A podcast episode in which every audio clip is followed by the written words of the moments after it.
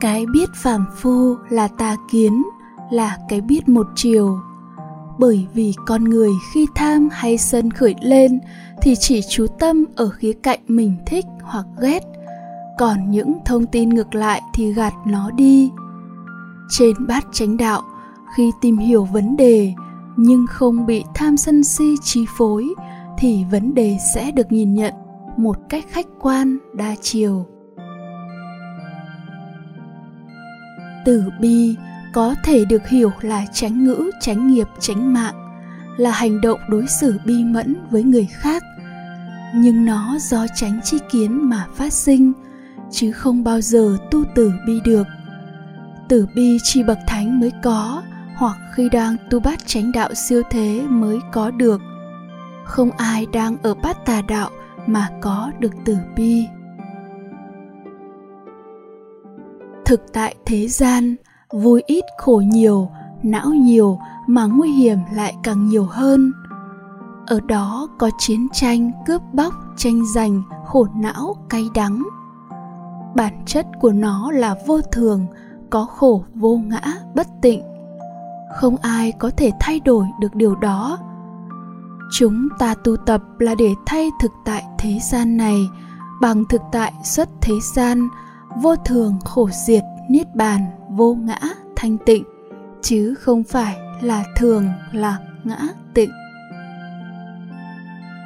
Có hai người cùng nhìn vào bóng trăng trong hồ nước. Một người nghĩ đó là trăng vật chất, có thể vớt lên được, nên nhảy xuống hồ lặn ngụp để vớt trăng lên. Kết quả là cực khổ vô ích. Người thứ hai thì biết đó chỉ là bóng trăng nhìn ngắm vẻ đẹp của nó, nhưng không có tư tưởng chiếm hữu, sẽ không nhảy xuống tìm trăng và sẽ không cực khổ vô ích. Tương tự như vậy, bậc thánh hay kẻ phàm phu đều thấy nghe cảm nhận các đối tượng giống nhau. Nhưng bậc thánh biết nó chỉ là cảm thọ, thuộc về tâm chứ không phải vật chất, không thể sở hữu nó, nên không có thái độ tham sân si còn kẻ phàm phu, tưởng lầm các đối tượng đó là vật chất, có thể chiếm hữu. Tưởng lầm nó mang đến hạnh phúc hoặc đau khổ, nên có thái độ tham sân si, dẫn đến sầu bi khổ ưu não.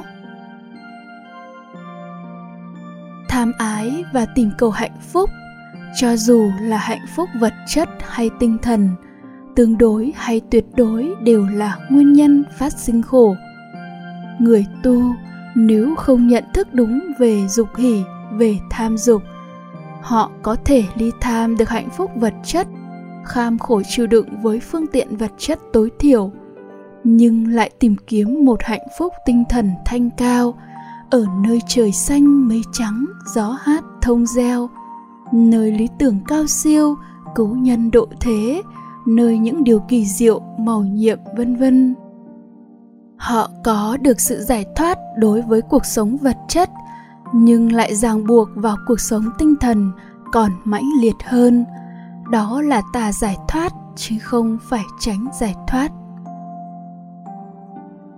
từ khi bắt đầu tìm hiểu đạo Phật, tôi đã rất mê mẩn thiền định.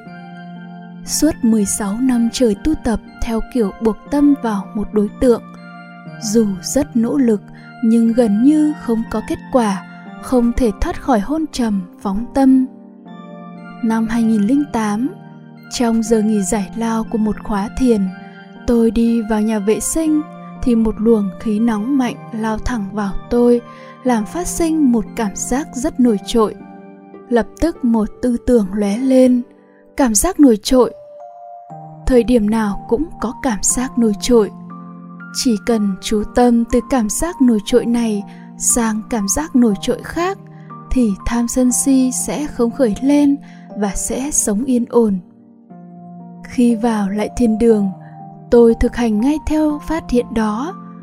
Lần đầu tiên, tôi cảm nhận được sự thoải mái, cái vui nhẹ của định sơ thiền và những thời tọa thiền sau, tôi lặp lại được cách thức và trạng thái đó rất dễ dàng chính cách thiền định đó đã giúp tôi quan sát được lộ trình tâm bát tà đạo và bát chánh đạo, làm thay đổi tận gốc rễ mọi hiểu biết của tôi, thay đổi hoàn toàn cuộc đời tôi.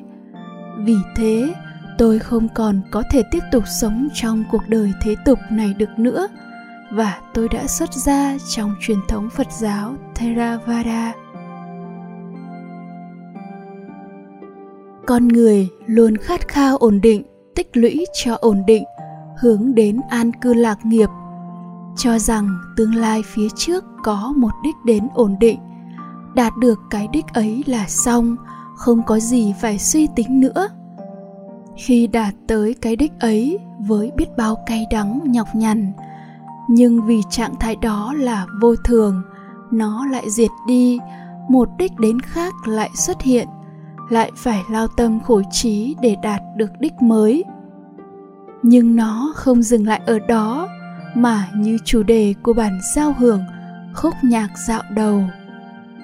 Cuộc đời từ những tiếng du êm đềm của mẹ, những hương vị ngọt ngào của tình yêu đầu tiên, những niềm tin ngây thơ và dễ dãi bị cuộc đời vùi dập trà đạp và tan vỡ đến khi con người lao vào cuộc đấu tranh, tìm được hạnh phúc trong chiến thắng và cả bản hành khúc tang lễ cuối cùng. Tất cả tất cả đều chỉ là khúc nhạc dạo đầu. Nhiều người cho rằng, tu là sửa đổi tâm này, thay đổi tâm này, làm chủ tâm này. Vì họ coi tâm như một thực thể mà không biết tâm là các lộ trình sinh diệt.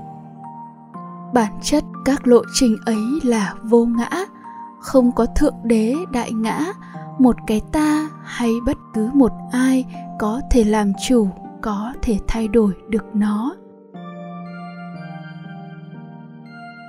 Bản chất tâm bát tà đạo là chấp ngã, nên càng thông thái bao nhiêu, càng thành tựu, càng nổi tiếng bao nhiêu thì những thông tin ấy khi được lưu vào kho chứa là chất liệu cho tà niệm, tà tư duy, vẽ ra một bản ngã vĩ đại. Một người có văn tuệ và tư tuệ sâu sắc đầy đủ về duyên khởi, về vô thường, vô ngã, về khổ tập diệt đạo. Nhưng không thực hành, lộ trình tâm vẫn là bát tà đạo thì cũng ngã mạn hơn người biển sinh tử trùng trùng, quay đầu lại ở đâu thì đó là bờ. Quay đầu lại, tu tập bát chánh đạo, biển sinh tử tham sân si cạn kiệt thì ngay đó là bờ, không cần đi đâu nữa.